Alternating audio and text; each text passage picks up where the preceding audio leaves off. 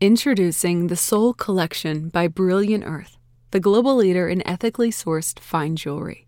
Designed for everyday elegance, this exclusive new collection features timeless rings and bracelets made with recycled gold and silver and adorned with beyond conflict-free diamonds to celebrate your unique style and story. Energizing and iconic, the Soul Collection reflects what makes Brilliant Earth a beacon in the industry.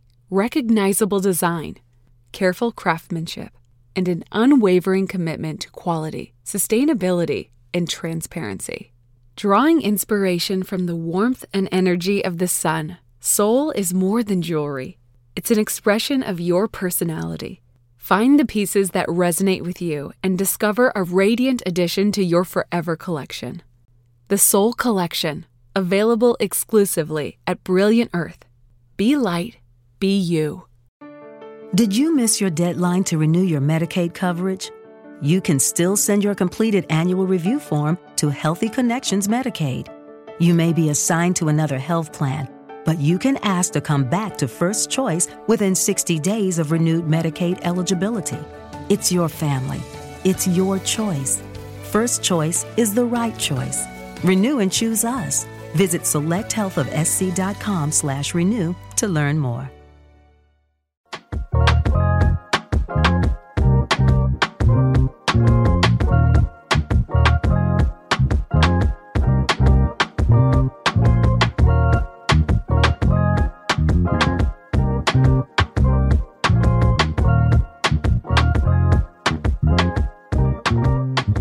Welcome to High Stakes, Episode 7. I'm your host, Neil Orfield, and my guest today goes by many names. His Roto-Grinder's profile name is Pot Ripper. His FanDuel name, which you may not know, but he's been at the top many times, is Alien Mare. And the name that you probably know him best by, the name that he's won 3 Millie Makers with, is RBX88. I also call him Gio because he's a friend of mine. Gio, how are you doing today?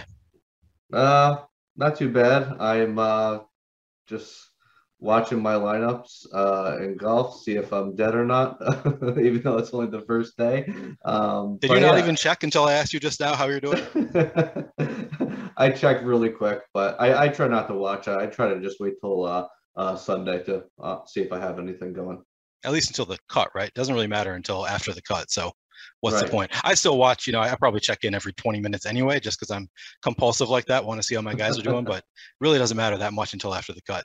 Yep, exactly. So Gio, you've got, remind me, you have 3 Millie Maker wins. You also have a World Series of Poker bracelet, which I believe you're probably the only person on the planet with all of that.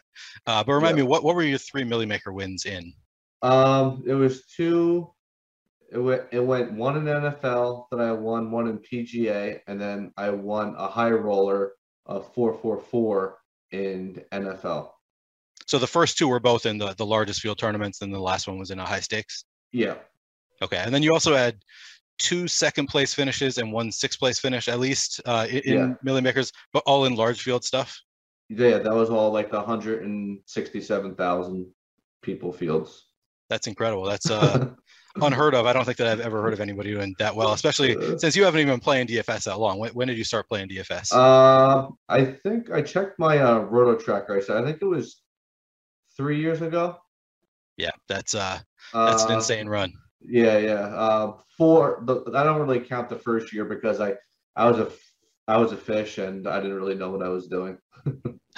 Okay, well then I shouldn't count anything before like 2017 either. I've been counting since like 2013, but I look at my Roto Tracker and I'm like, I was pretty terrible for a few years there. So so maybe I shouldn't count way back there.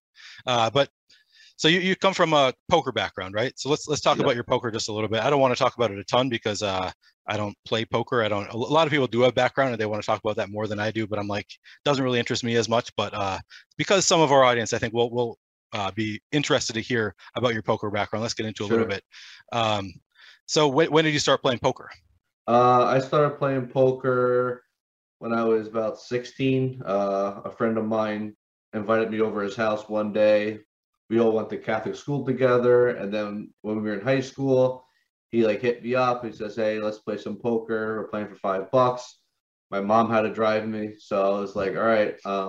You were 16? You didn't have a driver's license? No, not 16. All right. So my mom dropped me off and he showed me how to play, and I actually wound up winning, and I was literally hooked from that day ever since. How many people were playing that day? There was about like 7 or 8 people, I think, which is like your kind of your standard number of people for like one table. Okay. But they were just friends of yours at that time. You're 16 years old. Yeah, we all went to Catholic school together, so. Okay. But then, so take me from there to you becoming a pro at poker. Because you, I mean, obviously you start, you in a field of 8 people that are friends of yours. That's not quite at the level that you need to be pros at poker. So how did you get to that level? Well, I honestly, me and my friend, we honestly played, we started playing every day, and we played like really low stakes. And then we signed up online and we started playing online, and I just literally was playing every day. And then when I started to make when I was more consistent with making money, I, decided to, drop out of college and, make it a profession, because, I was really good, and everything started kind of click, I started like winning more and more and more.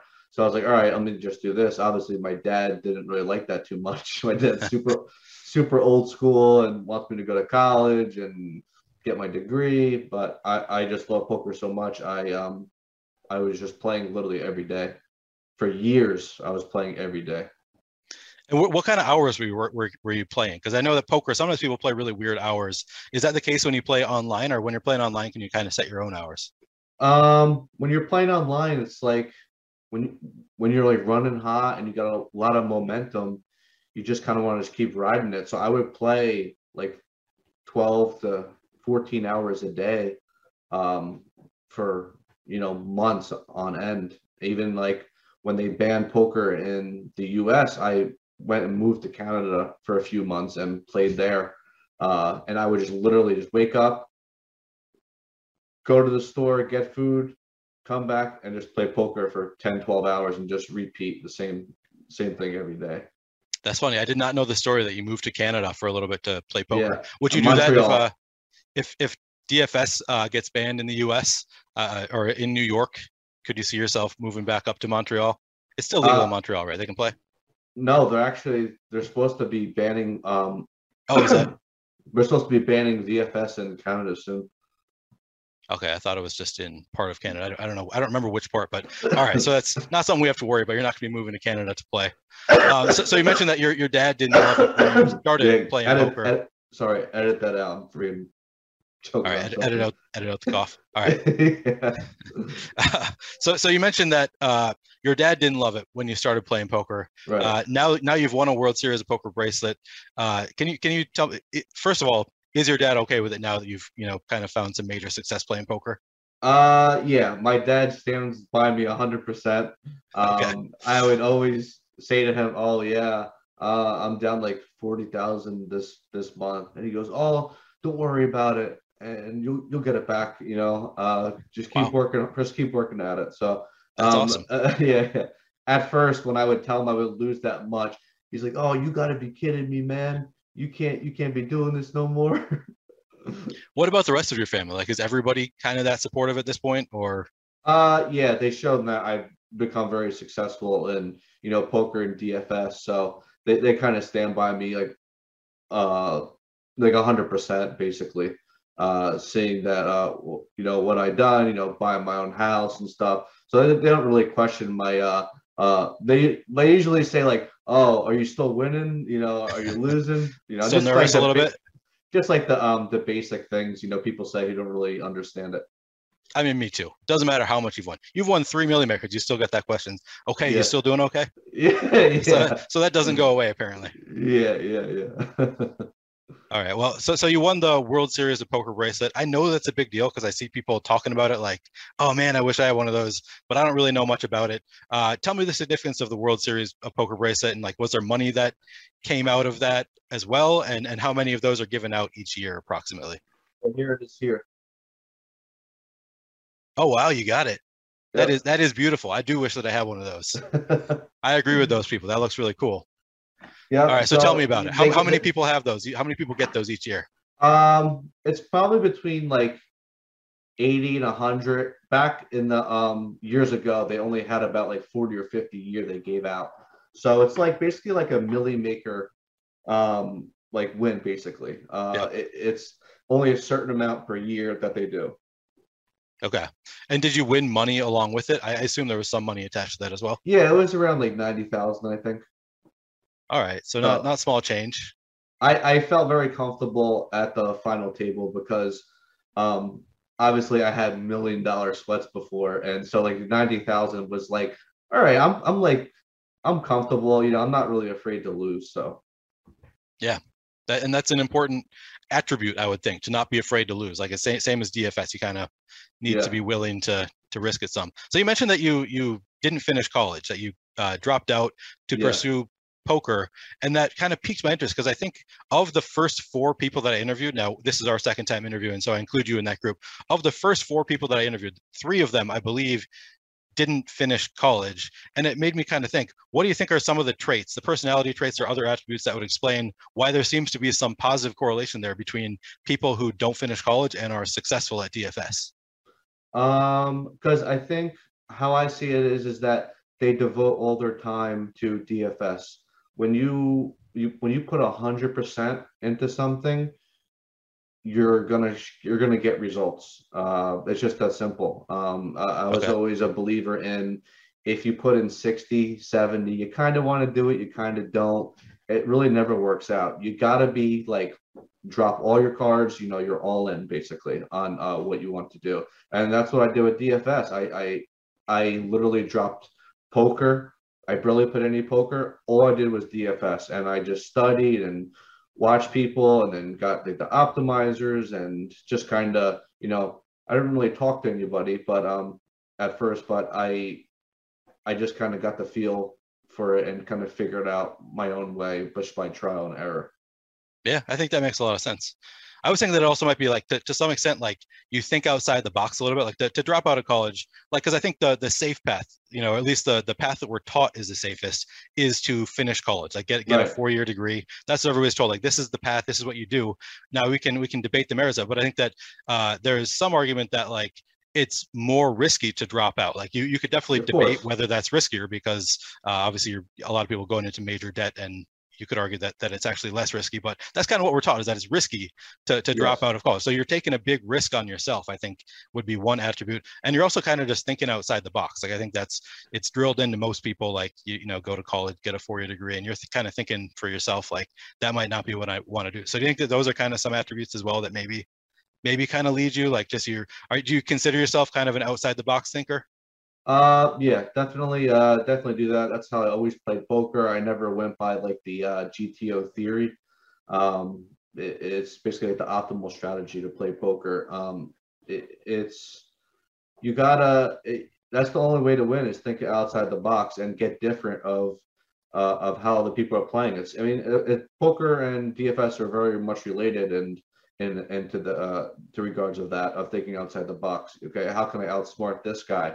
How can I play different players in this field and compared to everyone else? So it's definitely a big attribute of mine to be able to do that, because a lot of people just go what's right, and you know, not right is not always right.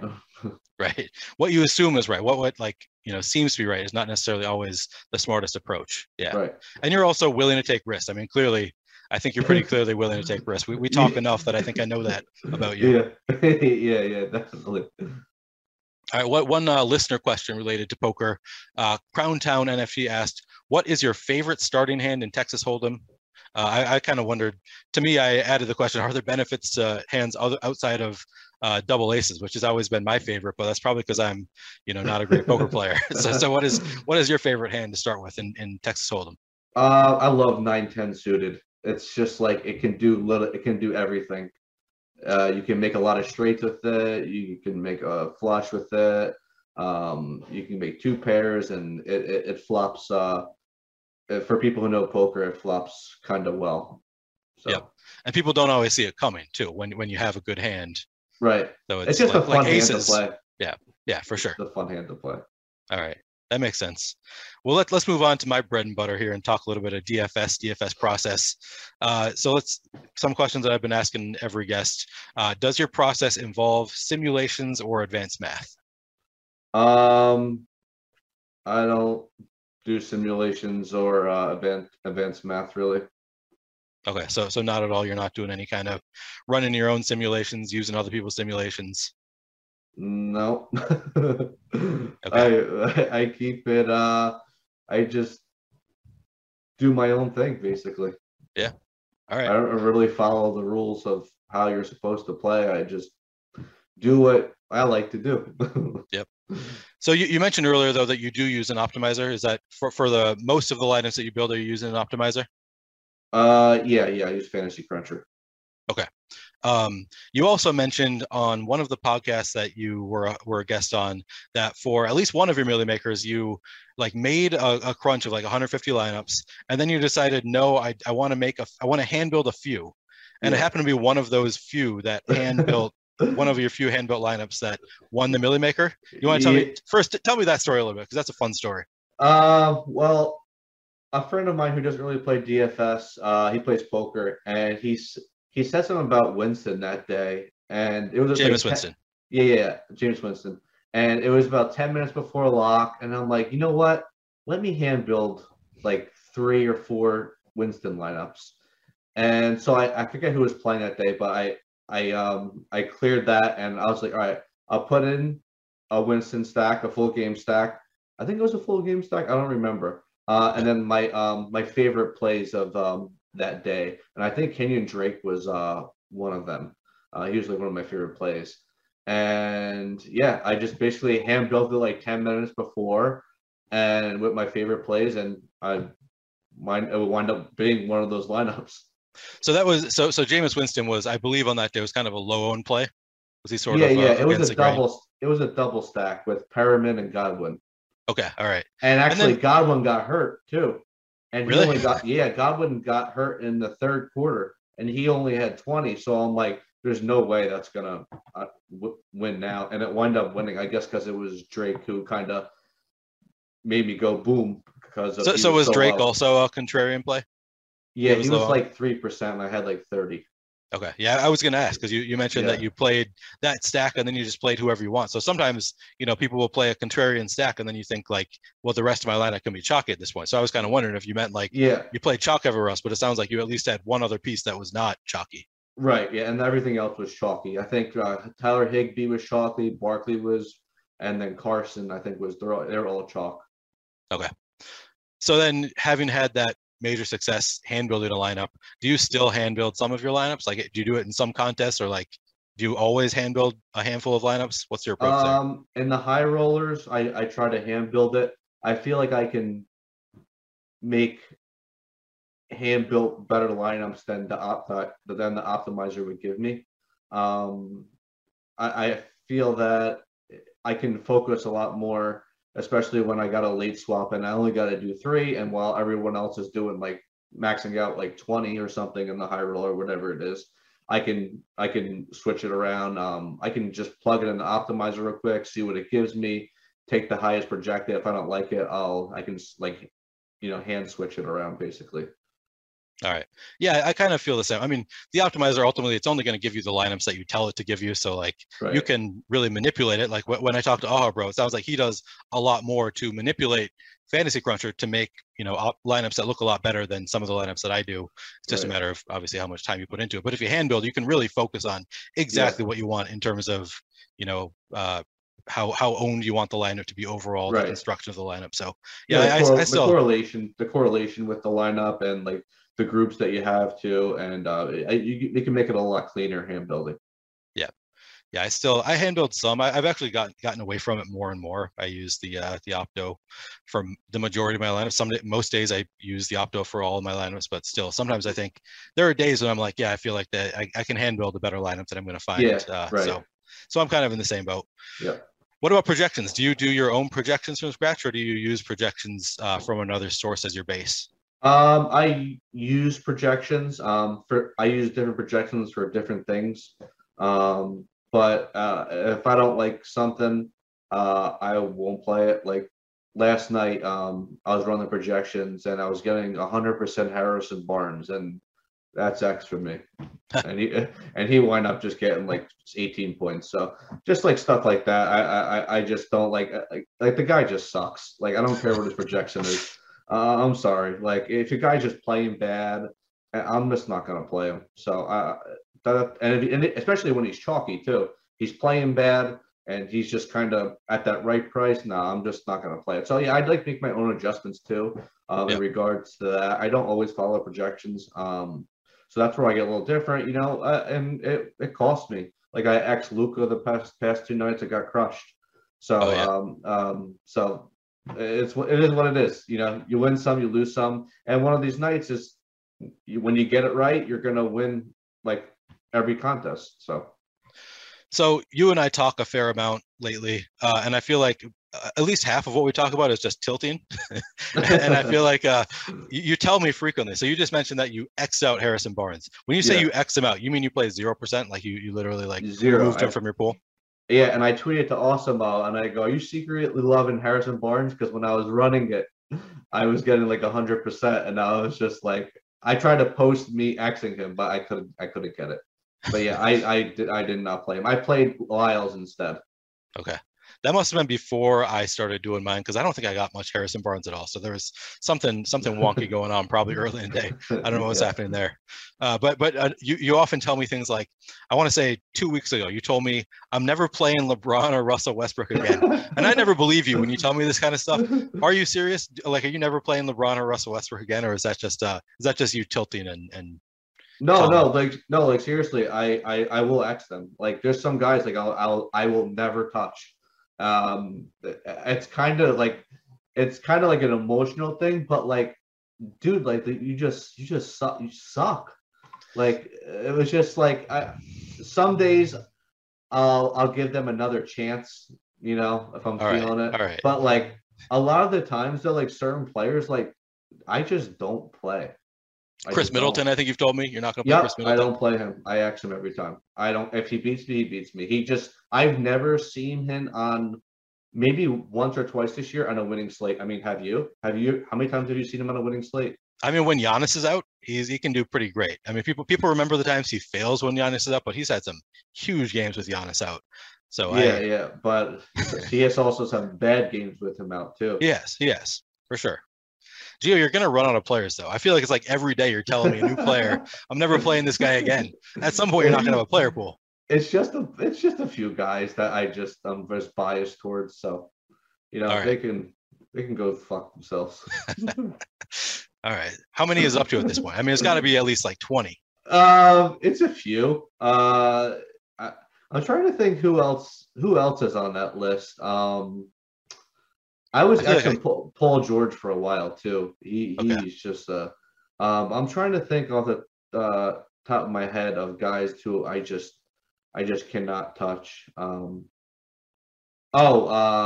Boston guys, I never play them.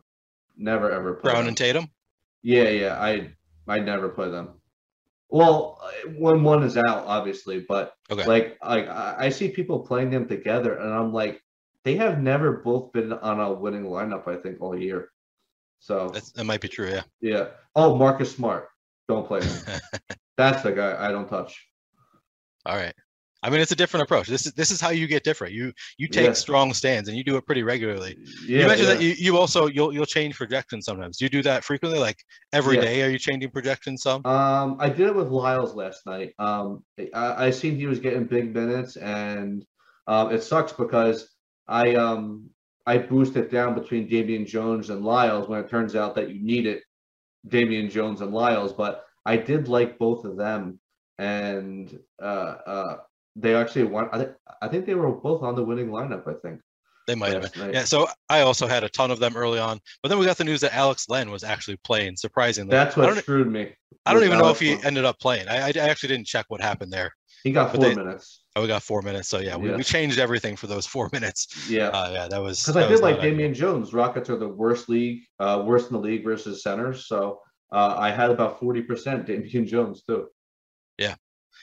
Yep. So. Seeing is believing, and you're not going to believe how bright and vivid the colors are on the Samsung Neo QLED and OLED TVs powered by the Neural Quantum Processor. Because this is an audio ad. Unless you can see it, which means you already have one. Nice. Samsung. More wow than ever. Looking for a fun way to win 25 times your money this football and basketball season? Test your skills on Prize Picks, the most exciting way to play daily fantasy sports. Just select two or more players, pick more or less on their projection for a wide variety of stats, and place your entry. It's as easy as that. If you have the skills, you can turn $10 into $250 with just a few taps. Easy gameplay, quick withdrawals, and injury insurance on your picks are what make Prize Picks the #1 daily fantasy sports app. Ready to test your skills? Join the Prize Picks community of more than 7 million players who have already signed up. Right now, Prize Picks will match your first deposit up to $100. Just visit prizepicks.com/play100 and use code play100. That's code play100 at prizepicks.com/play100 for a first deposit match up to $100. Prize Picks, daily fantasy sports made easy. Definitely lost out on that as well. So you say that you will X players for some slates. Do you also ever lock in players?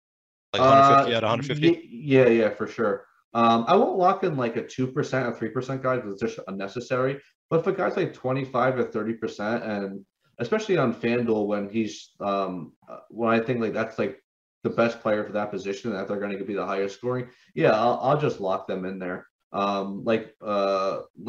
Yesterday, I think I basically locked Trae Young and Jokic when Trae Young would have wound up beating Luka if they wind up keeping it close OKC. But yeah, just like definitely I'll lock players in maybe two or three. Sometimes I would just lock in. It's just that you can give me the most. Like those are the top three players. Then you have the maximum amount of combos with those three. Yeah, with those three. So yeah, I don't mind locking guys. I like to take risks and. I think that's a big part of DFS where people kind of play like, let me just do this. And if I get lucky and get the winning line, but when you really go for it and you do actually hit, like you're going to have so many chances. Yeah. And I mean, you've told me that you only play good quarterbacks. You did a podcast with Dean at Roto-Grinders and you said you usually only use about 4 to 5 quarterbacks in a given week in NFL. Right. Is that still about right? Yeah, I'm kind of down to maybe 3 or 4. I will do 5, but I won't go more than 5 quarterbacks in any given slate. I'll just kind of narrow it down every time. Yeah, I think that makes sense. I've seen, I know Megan Joy at one point took down a tournament where she locked in 150 lineups with the same quarterback, and it was an afternoon slate, I believe, so it was like a 3-game slate. Colt McCoy, yeah. So Megan enjoyed it. And I know I've seen Whistles do the same thing where he just locks in one quarterback. So I don't think that it's too crazy to lock in 3 or 4. I take a different approach. I usually play a lot of different quarterbacks, but maybe that's something I should kind of narrow down a little bit going forward because, I think it can help to really to limit your playing field a little bit more. Right. You know what you need to get? What's that? You need to get a time machine like they got. Right, yeah. That would help for sure. Good idea.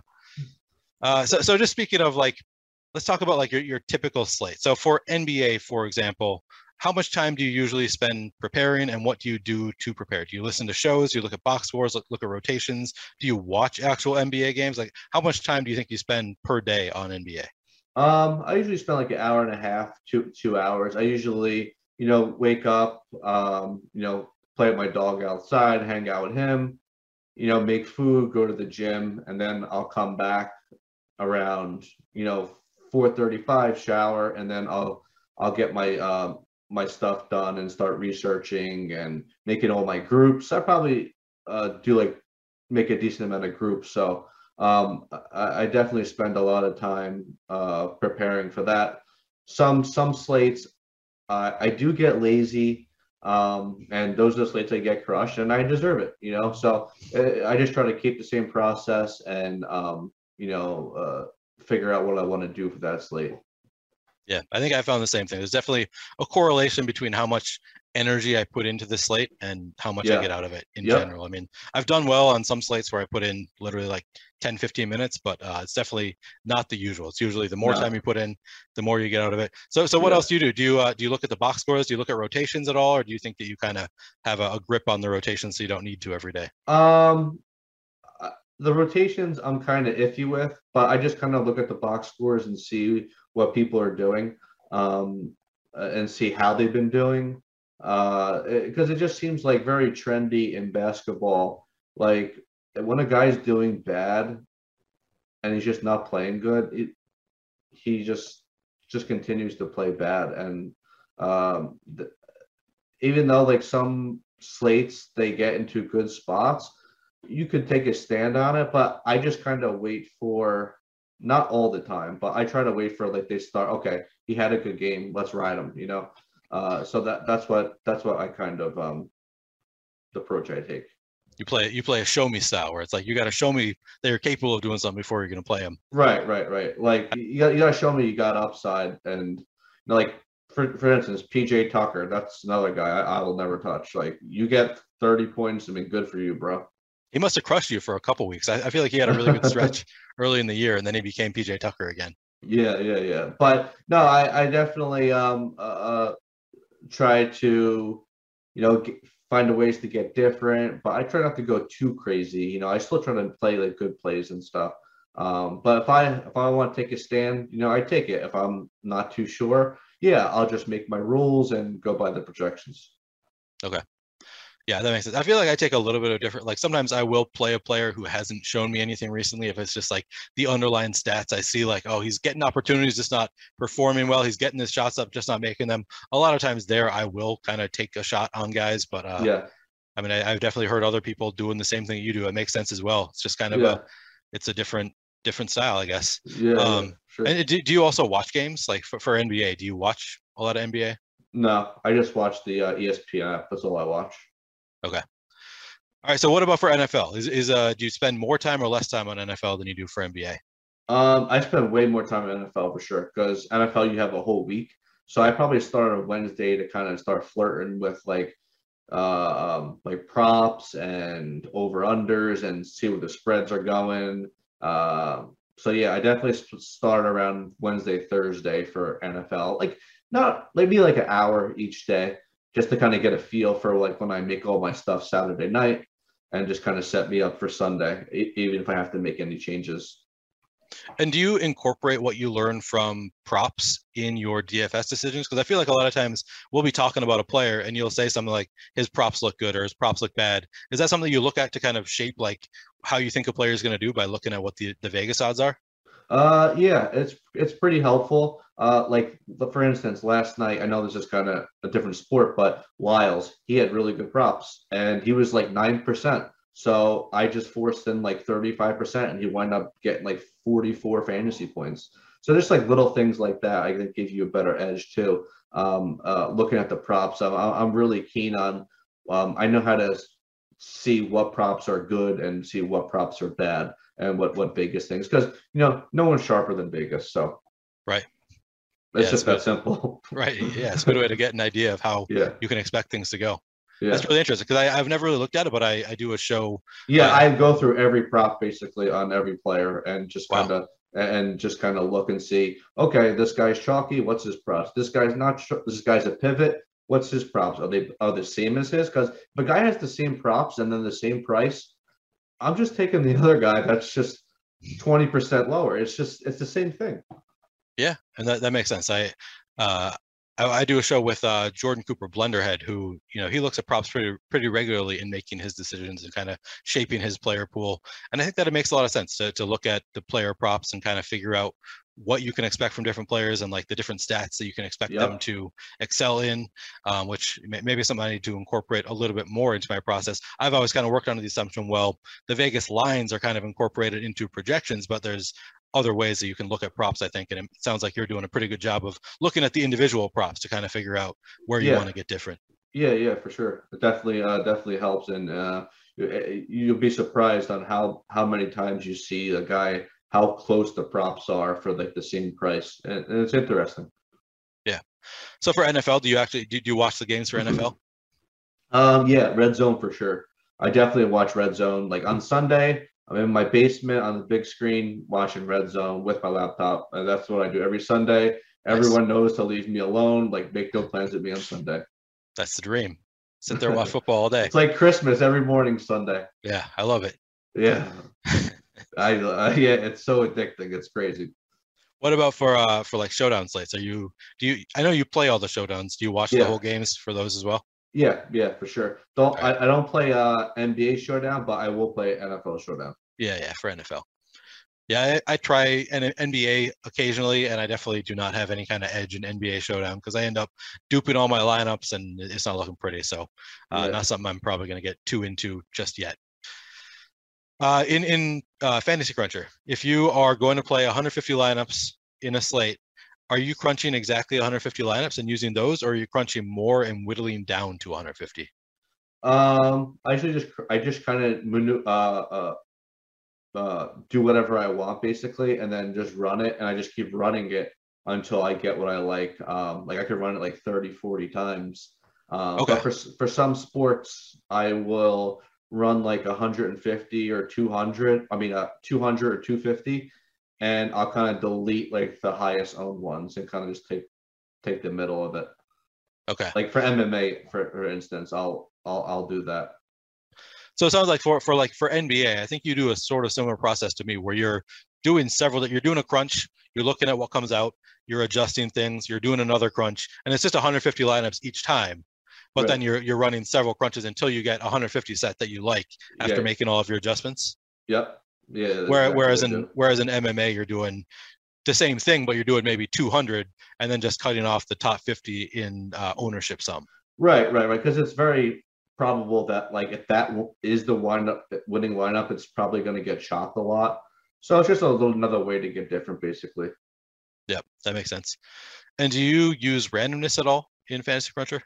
Yeah. I use randomness for every sport, basically. Okay. And what about like caps on your exposures on different players? Do you have like do you do a universal cap on every player, or do you set individual caps or no caps on player exposures?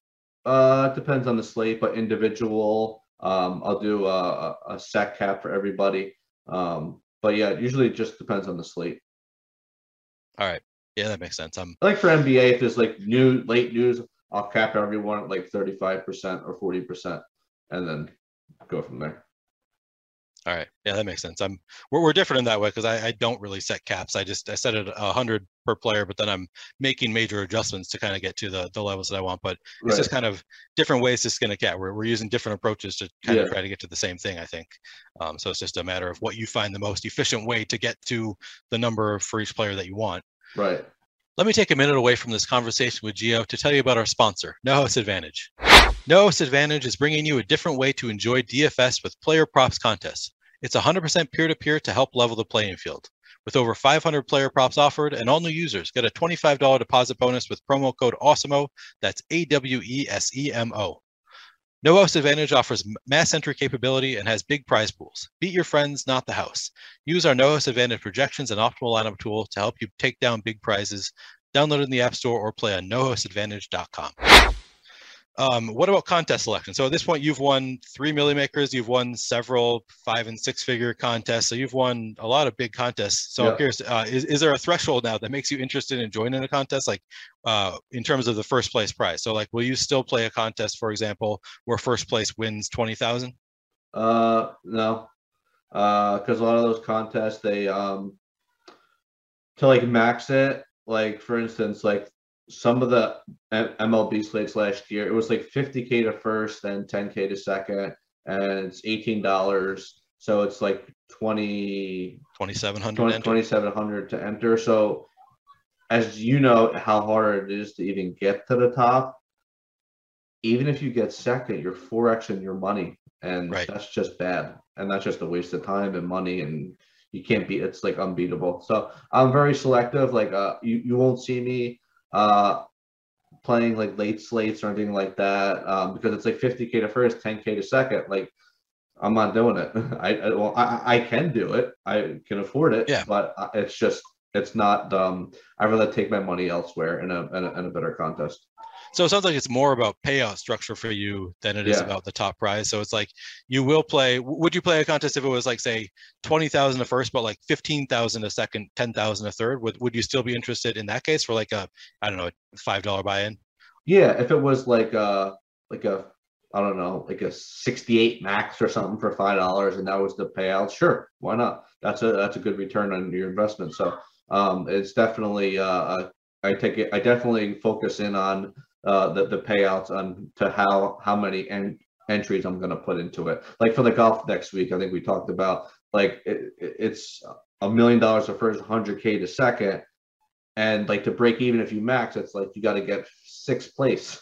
So right. Like it makes no sense to max that tournament unless you got unlimited money. But I'm a little more conservative, but I'm not at the same time. But I just like even throwing 50 or 30 in it is still fun. Yep. Seeing is believing, and you're not going to believe how bright and vivid the colors are on the Samsung Neo QLED and OLED TVs powered by the Neural Quantum Processor, because this is an audio ad. Unless you can see it, which means you already have one. Nice.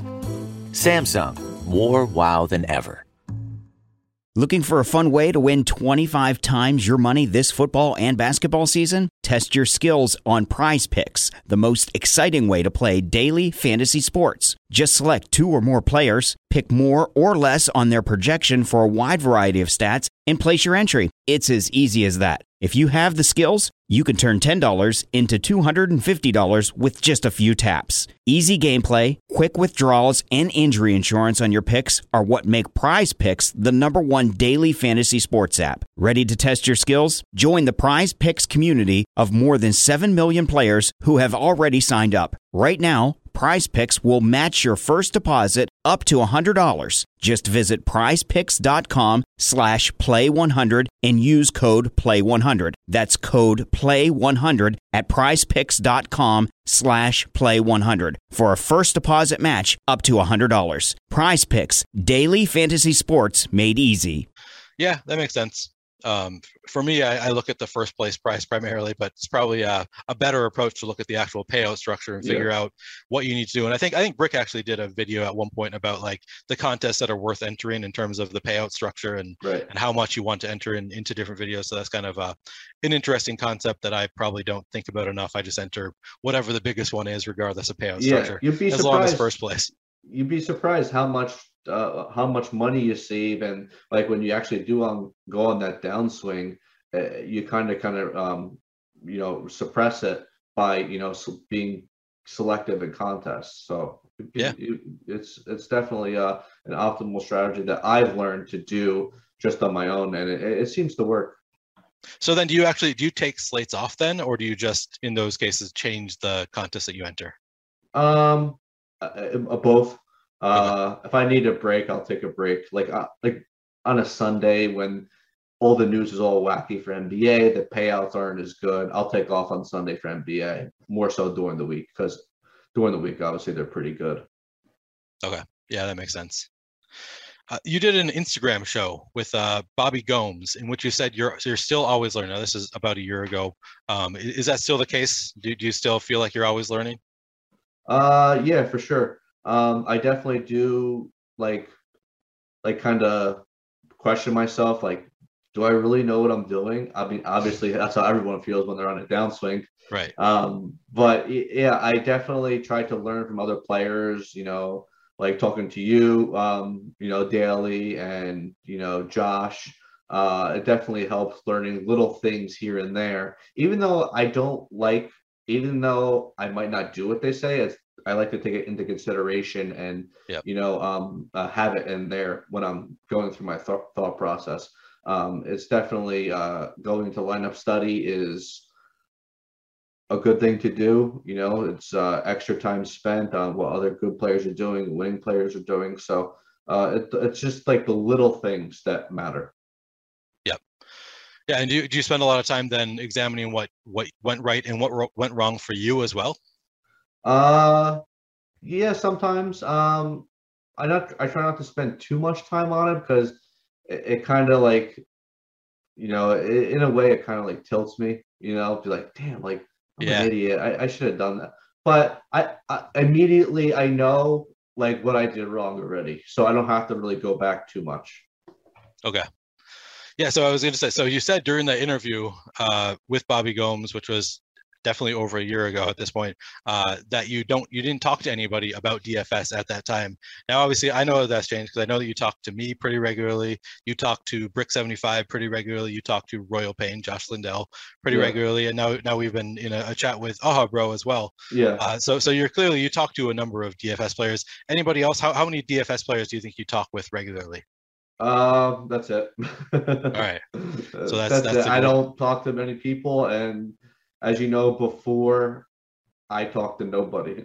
Right. It was just all me. Yeah, I mean, you and I, we met through Instagram. At the time, you didn't have a Twitter, so I followed you on Instagram, and we got to talking a little bit. Right. Yeah, we've been talking since then.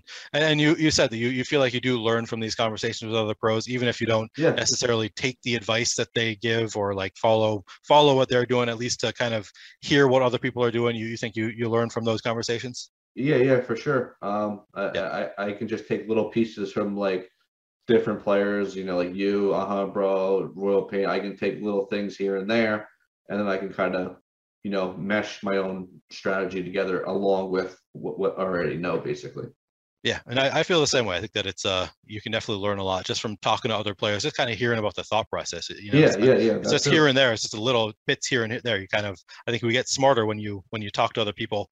I think I've said this to you before. I feel like my approach to life in general is that if I'm the smartest person in the room, I'm in the wrong room. So I always like to talk with you guys, all these great players who I think might be better than me at DFS. So I can learn a little bit here and there. So I think that's definitely a good approach to surround yourself with smart people. Is that something you would recommend to newer DFS players, to get into group chats where you can learn from other people?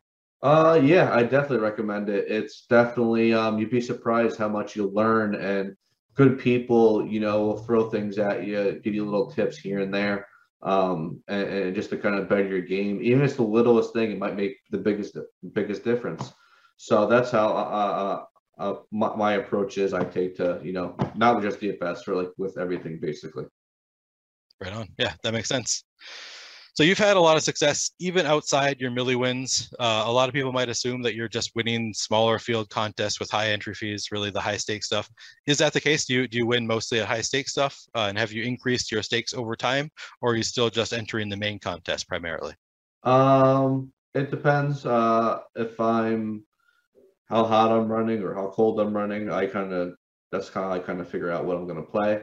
I'll play the big contest. I won one a few weeks ago, which kind of like broke me even for this year. So that was a big win for me. But I try not to, as a lot of people know, I don't max out everything. I'll play 3-4 lineups, take stands, and that's how I do it. Yeah, I think people will be surprised. I mean, you and I talk about that pretty regularly, is like, are you going to enter this high stakes contest? You're not. Yeah. A lot of the top pros are entering, and they're playing huge volume across all these different slates. Right. A lot of times you're just entering the main contest, the 150, and maybe throwing in 1 or 2 in the high stakes stuff, but you're not really playing as high volume as a lot of top pros are. No, I don't play a lot of volume. I like to focus on what I'm doing, and then like I'll throw like 3 in the high roller, and I'll throw 3 at and like the 88, and I'll throw 3 in the 3 maxes, and then I'll just, you know, as you've seen, I won like 3 contests like a few weeks ago, so that I just throw all them in, and you know, if I win, I win. But you can all, that's the beauty about DFS, you can get it all back and plus more in literally one day. Yeah. And do you think that you kind of learned your bankroll from playing poker? Because you clearly have a pretty stringent bankroll strategy where you're not just throwing your money around. Even after winning 3 millis, you're not max entering everything like a lot of people would. Do you think that's kind of something you learned from poker, that you kind of need to like stick with what you're doing and not try to force it? Yep, 100%. That's where I learned all my strategy for bankroll is from poker. And a lot of people can vouch for me that like, yeah, you know, he manages and what he plays very well. That's why he is where he is. Yeah, that makes sense. And I had a funny conversation with Aha Bro that I made a $100,000 bet, and he goes, that doesn't seem too smart. And I gave him the reason why, and we were laughing about it. But yeah, I try to make smart decisions and you know, go. $100,000 bet. You don't get limited when you're trying to make that kind of bet. I mean, I can't bet here in Minnesota, so I don't really know the ins and outs. But it sounds to me like you get limited if you try to bet more than like $100 anywhere. So you found places that you can bet that much. Yeah. On DraftKings, they let me. All right. Wow. All right. How did you win that bet? I lost. Well, you made it up with DFS, I'm sure. So not a huge loss. No, it's okay. Hey, I get unlimited prop bets, so they haven't. I can bet all the props I want, so I've been crushing the prop bets. So, yeah, thank you, really? Brick 75. You've been using Brick's advice, using his tools to make some prop bets. Yeah. It's good stuff. I like Brick. I'm gonna give him a gentleman's tip at the end of the year. It's very kind. Let's talk some listener questions, because I got several here. I just got this one from W. Gableman. Asks, for PGA specifically, do you put the most emphasis on course history, current form, stats, or ownership? It's kind of like I'm like kind of the wrong person to ask about golf. Golf's not like my best area. I was kind of wondering. I'm like, I don't feel like you love golf. No. Obviously, I got very lucky to win that Millie Maker in golf, but. I guess, course history matters, ownership. It's a lot of things to take in consideration of what you're going to do. What it comes down to is like you do what you feel is right, basically. Yep. All right. Good enough for me. I don't really have any kind of great strategy for golf. You've won a Millie Maker, so I guess that's why he asked you. I forgot that is one of your Millie Makers, even though I got very, very lucky to win that. It was insane. So yeah, it was crazy. It was a lineup where you faded the chalky guy, but you happened to have that chalky guy in like I had that one lineup that won. Is that right? Yeah. I had that one off that just won. That's pretty nuts. Yeah. But sometimes I didn't even have the winning golfer in my lineup. You didn't? You did not have the number one golfer? No. And was that one? Was that a high stakes one, or was that a large field? Large field. A large field, and you won without the winning golfer. That's pretty. Yeah, nuts. You can look it up on Twitter. My winning lineup. I'm gonna have to. Yeah, it's quite bizarre. I forget what it was, but screenshot it and sent it to me because it's kind of funny because I didn't have the guy. It was Berger who won, I think, and I didn't have him. That's crazy. All right. Question from Brian Lewis 158. Do you think that in 2020 you had the best NFL streak in the NFL Millie Maker ever? Yeah. I mean, I got second twice and I won it twice. I don't know, like a year span or something like that. I mean, that's gonna be very hard to top. And you had another large field, and I've seen some guys win the high roller stuff, but that's only like 500, 600 people. It's still hard to do, but this was in 150,000 person field. Even though I won in the high roller, but it's hard to top. 2 first place, 2 second place, and I believe you had at least 1 sixth place as well. I was just listening to your your interview. MMA. Oh, that was an MMA. Okay. Yeah, that was MMA. All right, so NFL 2 first, 2 seconds. All right, not nearly as impressive then. If it was just 2 first and 2 seconds. Oh, come on. That's funny. All right. Yeah. No, I was gonna say I think I agree with you there for sure. That's hard to beat 2 in that short of a span. 2 Millie Maker wins plus 2 second places. It's unheard of. It's literally it really is unheard of. I don't compared to now. I am more impressed of how hard it is to win, that I did that. It's just how did I do that? You know what I mean? You mean now that you've been playing longer, and you see how hard it is. You appreciate it more. If it had come later on, you would have been like, holy hell, how did I do this? Right. Whereas it happened to you so early, you're just like, okay, this is, I guess DFS is easy. Exactly. So now you have a better appreciation for how difficult and rare that was. Right. All right. Yeah. Yeah, I'd say that was probably the greatest NFL run, maybe that we'll ever see. So another listener question from Mr. Gadget Floor: what do you consider to be your edge in large field GPPs? Just getting different from how everyone's playing. If you run the optimal, and you can assume a lot of the time, okay, well, that guy's going to be chalky, so if it's, you just got to find, you don't have to do it on every player who's chalk. There's obviously good chalk, but when it's chalk for no reason, then I try to steer away from it. And that's how you get different. So when you say you run the optimal, you mean like just like the top lineup, or do you run like the top 50 on them? Okay. Yeah, the top lineup usually, and I see, you can tell, like, because the top lineup is going to be the chalkiest lineup, obviously. Okay. Depending on like your uniques and randomness, yeah, you can kind of figure out who's going to be super chalk. All right, that makes sense. So then we got into some more kind of personal questions. We had a lot of people that were curious about your personal life to some extent. People ask things. So a lot of pros, I think it's a lot of the reason we got a lot of personal questions is a lot of us pros are old and married and not that exciting. You're young, and as far as I know, you're single. So people had questions, and I'll ask. I rephrased some of them a little bit, but you know, kind of the idea behind the questions that people had for you.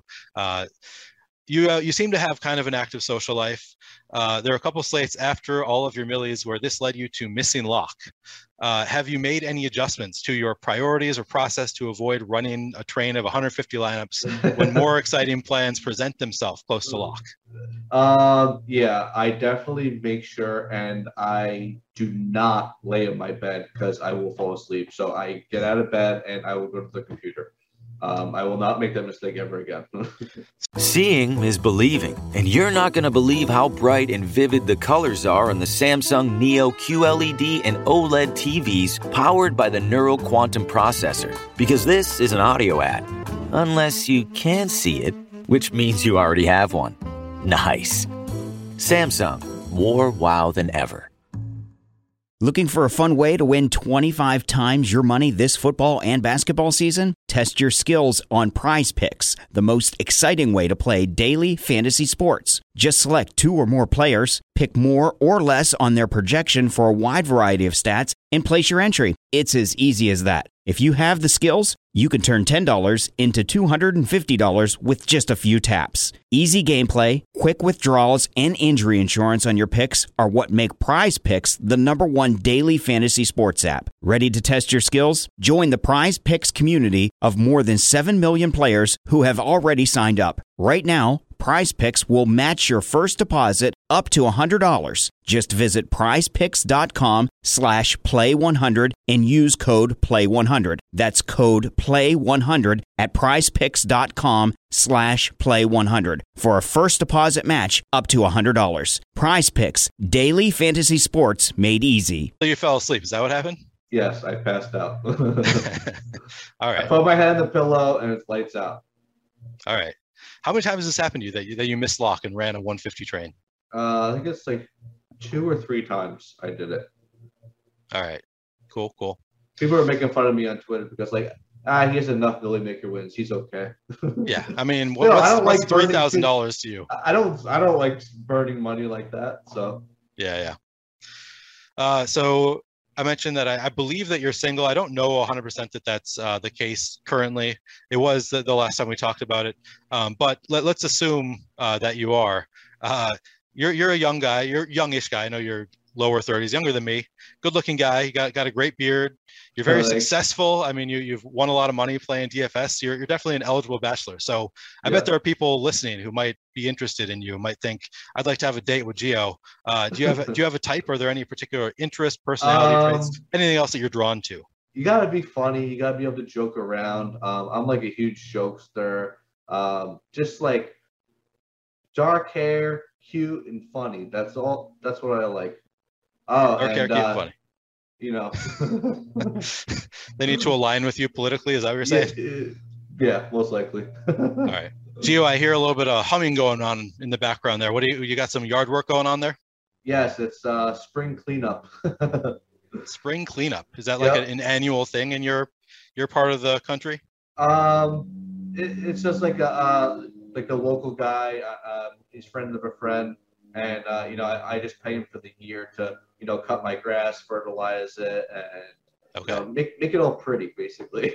All right, so you're just getting some landscaping done. Yes, exactly. All right, and you got somebody else doing that for you. How rich?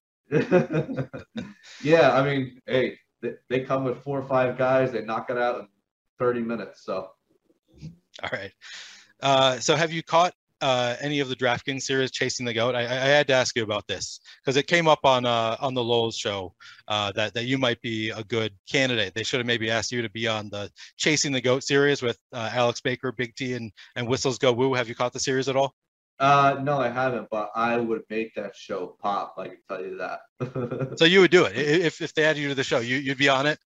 I mean, I agree with you. It'd be a more interesting show. I would just troll everyone the whole time. Especially Alex. I love trolling him. DraftKings, if you're listening, you got to add Gio. He would add an entertainment factor for sure. I think anybody would agree that you'd be a good. Just being kind of younger and single too. It'd be more fun. You guys can go out clubbing, kind of see how those guys are as wingmen. I feel like it'd be a fun show. Yeah. You mentioned on your podcast with Dean on Roto Grinders that you've been coaching one of your friends at poker. Now you've got a new headset. You've got a webcam. Would you ever consider getting into DFS content or coaching outside of your friends? No, it doesn't really interest me too much. It's just I don't really know how to talk about DFS very well, like I was doing for content. I just kind of, have my own thinking strategy, and I kind of, do my own thing every day. But coaching, I did poker coaching before, so DFS coaching, yeah, I would do it if I had like extra time and someone wanted me to, give them some tips. And sure, if you're interested, you can send me a DM. I can do a few hours here and there or something.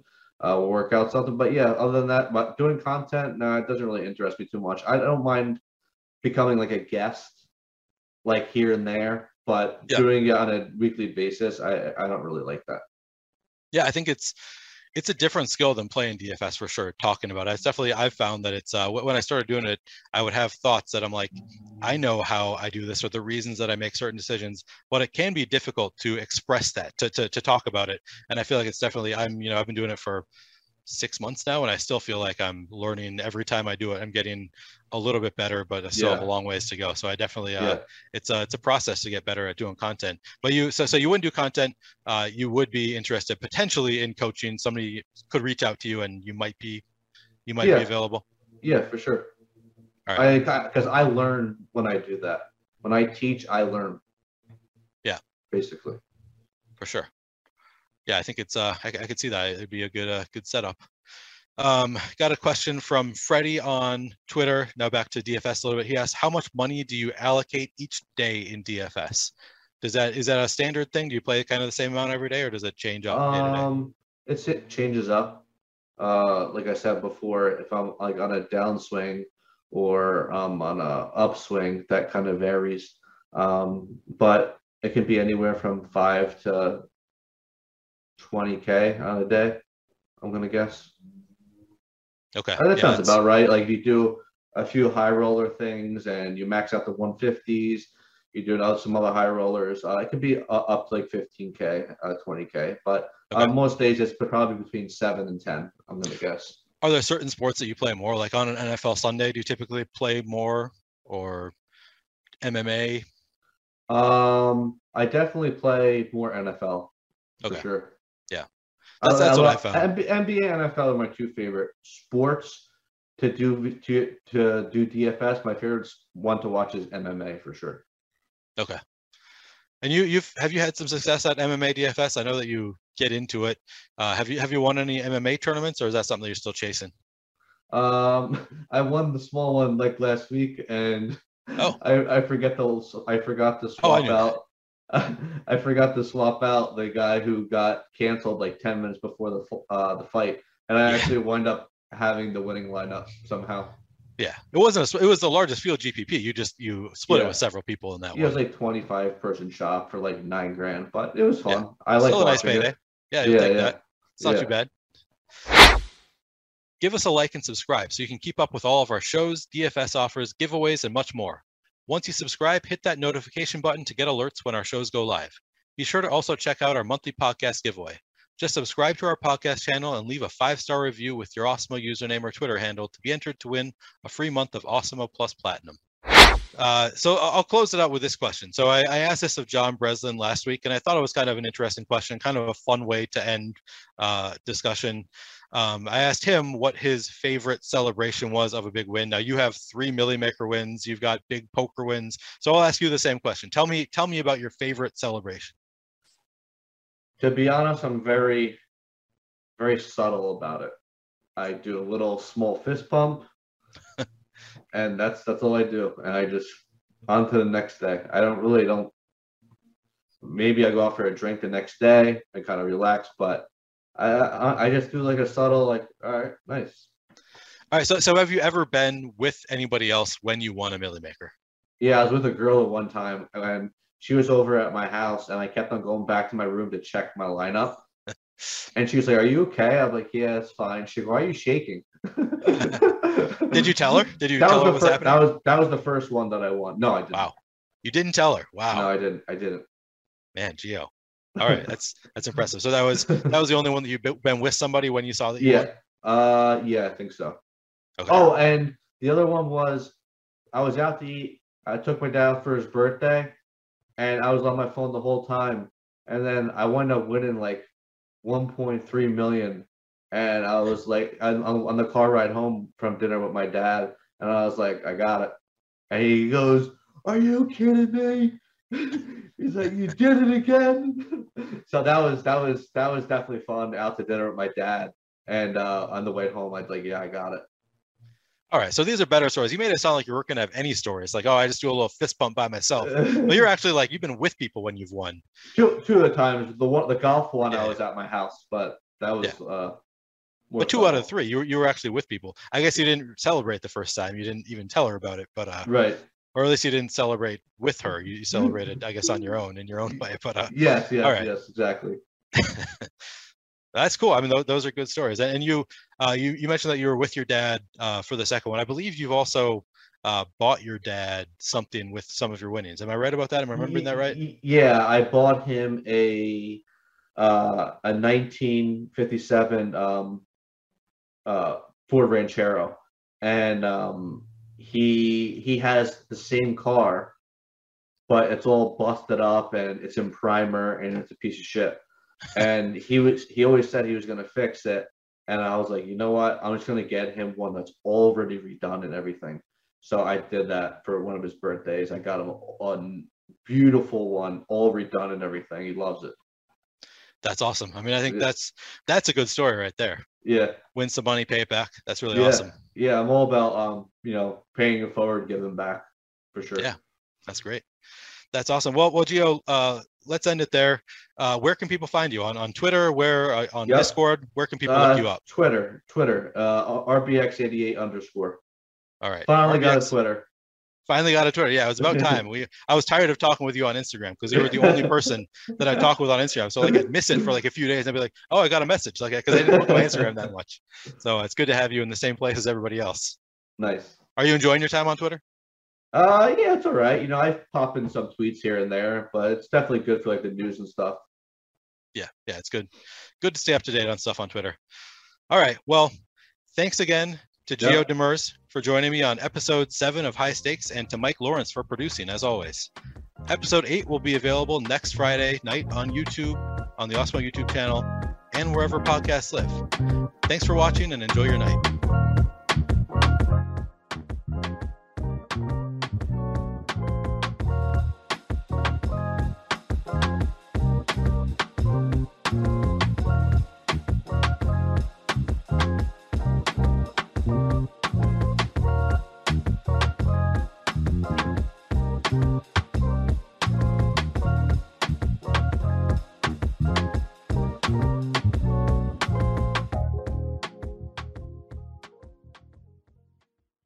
Judy was boring. Hello. Then Judy discovered ChumbaCasino.com. It's my little escape. Now Judy's the life of the party. Oh, baby, mama's bringing home the bacon. Whoa, take it easy, Judy. The Chumba life is for everybody. So go to ChumbaCasino.com and play over 100 casino-style games. Join today and play for free for your chance to redeem some serious prizes. ChumbaCasino.com. No purchase necessary. Void where prohibited by law. 18+ terms and conditions apply. See website for details. Okay, round two. Name something that's not boring. A laundry? Ooh, a book club. Computer solitaire, huh? Ah, oh, sorry. We were looking for Chumba Casino. That's right. ChumbaCasino.com has over 100 casino-style games. Join today and play for free for your chance to redeem some serious prizes. ChumbaCasino.com. No purchase necessary. Void where prohibited by law. 18+ terms and conditions apply. See website for details.